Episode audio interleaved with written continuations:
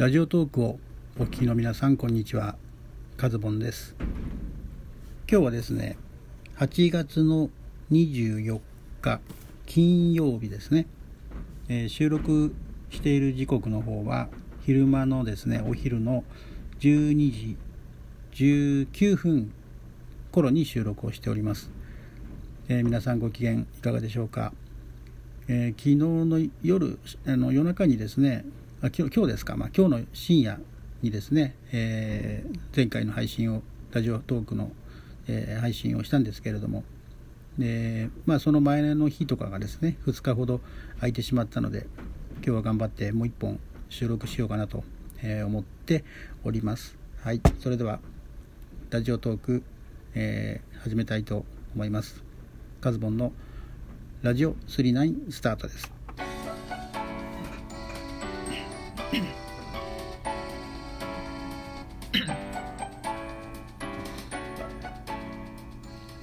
はい、えー、改めましてこんにちはカズボンです。どうしてもこのタイトルコールを言った後にですね咳払いをしたくなるんですね。えー、まあトークがねあのー、僕はあの常に BGM を流しっぱなしにしないのは途中であのどうしても咳払いしたくなったりとかした時に一旦ほらあの停止ボタンが押せるじゃないですか。あの配信したことある方はね分かると思うんですけれども。なので BGM が入っちゃうと BGM が途中でブツブツ切れちゃうっていうのもあるので本当にあのオープニングだけあのオープニングミュージックをね入れるというスタイルにしてるんですけれども、えー、まあそんなわけで昨日の夜中の配信からですね結構関東地方は今日はあの、まあ、台風の余波なんでしょうかね結構風がありましてですね、えー、今日も今もですね結構今日は風がありますねあの収録しているスタジオといいますかあの作業部屋のですね雨戸がですねカタカタと揺れて時折揺れた音がですね入ってしまうかもしれませんが、えー、それはその風の、えー、仕業ということでですね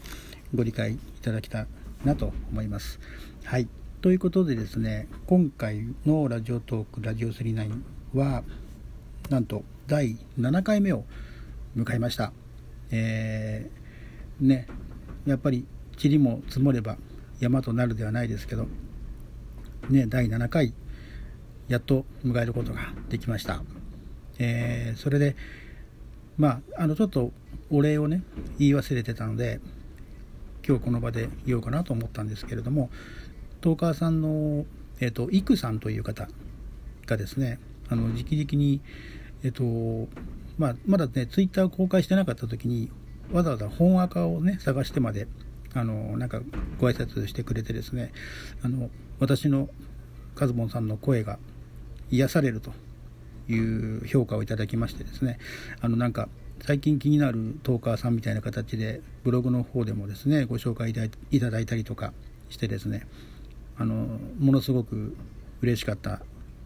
ていうことですねもう数もう何日か前の話になってしまってですね報告ができなかったのでこの場を借りてですね、えー、お礼を申し上げたいなと思います。はい、あのいくさんなんかはねもう1年前からもうラジオトークができた頃から配信をされているベテランのね方なので私なんかはまだまだ今月8月にね始めたばかりのあの新参者ですのでね、えー、ぜひ、えー、よろこれからもですねよろしくお願いいたしますということでまああの私も結構配信こうやってあのやってますけどもあのいろんな方のトークはですね聞いておりましてあのまあお気に入りというかあのクリップっていうんですかね、えー、させていただいてますしあの、まあ、特に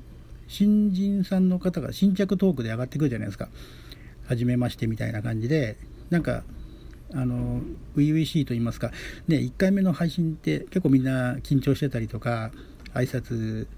がね、あの、何喋っていいか分かんなくて、みたいな感じで、あの、そういう、まあ、あとはどういうことを話すのかなとかね、いろいろと気になるんですよね。だから結構、新着で上がってくるあの新しいトーカーさんの配信とかはですねよく聞いてますしまあ一部ねお気に入りのあの方の配信はごひいきにさせていただいて聞かせていただいてますしねあのツイッターとかでフォローさせていただいてる方とかはですね結構聞いてますけれどもあのああの一つお伝えしてなかったんですけどもあの途中から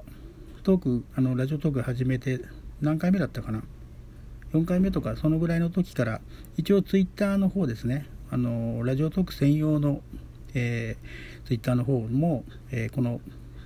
何て言うんですかアプリの、えー、表紙っていうんですかね。そこにも、えー、ツイッターのそのままリンク飛べるようにですね、え、貼ってありますので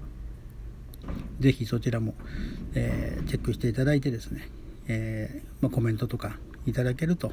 まあ、フォローしていただいて、えー、いただければですね、えー、嬉しいなと思います。はい。ということでですね、話題はガラッと変えますけれども、今日のトークテーマは、お題にも書きましたけれども、フォトマスター検定のお話ということで、えー、お話しさせていただきたいと思いますね。フォトマスター検定って聞いて、あのご存知の方っていらっしゃいますかね？あのまあ、写真関係写真趣味でね写真をやってるとか、まあ、あの仕事で撮影をやってるとかっていう方はご存知のね聞いたことあるなとかいう方もいらっしゃるかもしれませんけれどもあのちゃんとしたね一応公式の資格なんですよねフォトマスター検定というのは、まあ、写真とかカメラに関する、えー、いろんな試験を受けてで何級確か4級ぐらいからあるのかな？3級4級ぐらいからあって2級えー、準1級1級というふうにありましてさらにその上を行くとあのエキスパートって言って、まあ、いろんな写真の講師をやってるとかあるいは何かあの人に教えられ教えたりとかできるような、ね、実績があったりするとあと作品を提出して認められると、まあ、1級を取った人だけがあのそのエキスパートを狙えるんですけれども、まあ、そういう資格が、えー、あるんですけれども。でまあこれね結構もう10年以上前からフォトマスター検定ってあるんですよね。でまあこれを資格を取ったからといってじゃあプロの、ね、カメラマンになれるとかっていうことではないんですけれどもまああの例えば量販店のね大手のあのカメラ屋さんとかの店員さんとかだとやっぱりねあのフォトマスター検定持ってるっていうのはまあ、一つの、えー、写真の知識を、ね、持ってますよっていう証になったりとかっていう感じですかね。まあそれを持ってたから別に偉いっていうかいうことではないんですけれども、まあ、自分自身のやっぱスキルのねそういう写真の知識カメラの知識を、えー、まあ、駆使してですねその試験を受けて、まあ、何級何級ってこうあの認定のねカードをもらえますのでねまあ一つの写真を趣味にしている人も含めてあの普通のプロじゃなくてもね写真の仕事をしていなくても受けられるあの検定試験なのであの、ね、ぜひ興味がある方はですねいろいろ検索してみてあのいろんな問題集とかも出てますしあの、まあ、大体のね、えー、問題の傾向過去の問題みたいなのもそういうの本に載ってますのでねまあいきなり受けるっていうよりはあのやっぱりいろんな知識を検定試験に出そうなものの内容をやっぱり勉強してから受けた方があの合格しやすいかなと思いますね。今あの何点あの何点以上取れば合格かとかねもう随分僕が受けたのはもう10年前の10年以上前の第1回のねオートマスター検定の時にあの受験したので今の現在の規約とかねそういうのは、えー、最新の情報を調べていただけたらなと思うんですけれどもはい。まあ僕が取った時はもうほんと十何年前の話ですけれども第1回目の、えー、フォトマスター検定が行われるっていうことで必死にそのなんか想定問題集まだ第1回だから実あの、ね、試験の検定試験の実績がないじゃないですか。なので、まあ、一応その公式のガイドブックみたいなのが出たりとかしてですねやっぱりね必死に勉強しましたよねその時。あのまあ前の会社がですねたまたまその時期と重なって、まあ、会社がちょっと、えー、解散になってサラリーマンだったんですけれども解散になってさあこれからどうしようかっていう時だったので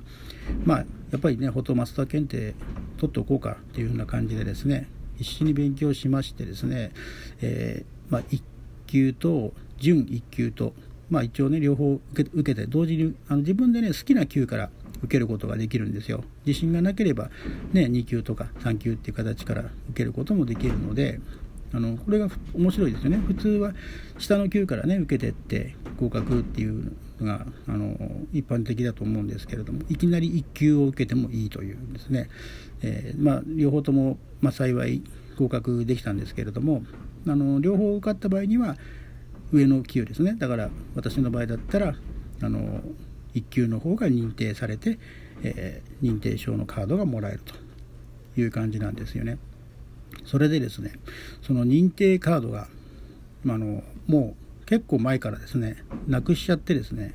もう本当のちっちゃいよくあるあのその辺のなんかのね会員証みたいなありますよね。小さい名刺サイズの。それぐらいのカードなんですよ認定証というのが。で最初の12年くらいはあったんですけど結果的にねそのカードがどっか行ってしまってでなんか再発行がねできるということなので先ほどあのその事務局に問い合わせたらでねその合格番号が必要だっていうことなんですけどもうそれすらわからないんでねで第1回目に受験したもので合格したものなんですけどって言ったらあの全部情報が残ってるらしくてですねあのなんとか再発行してもらえるそうな感じなのでね、えー、まあ改めて再発行してもらおうかなと思っております。はい、ということで今日はフォトマスター検定についてのお話でした。カズボンでした。ありがとうございました。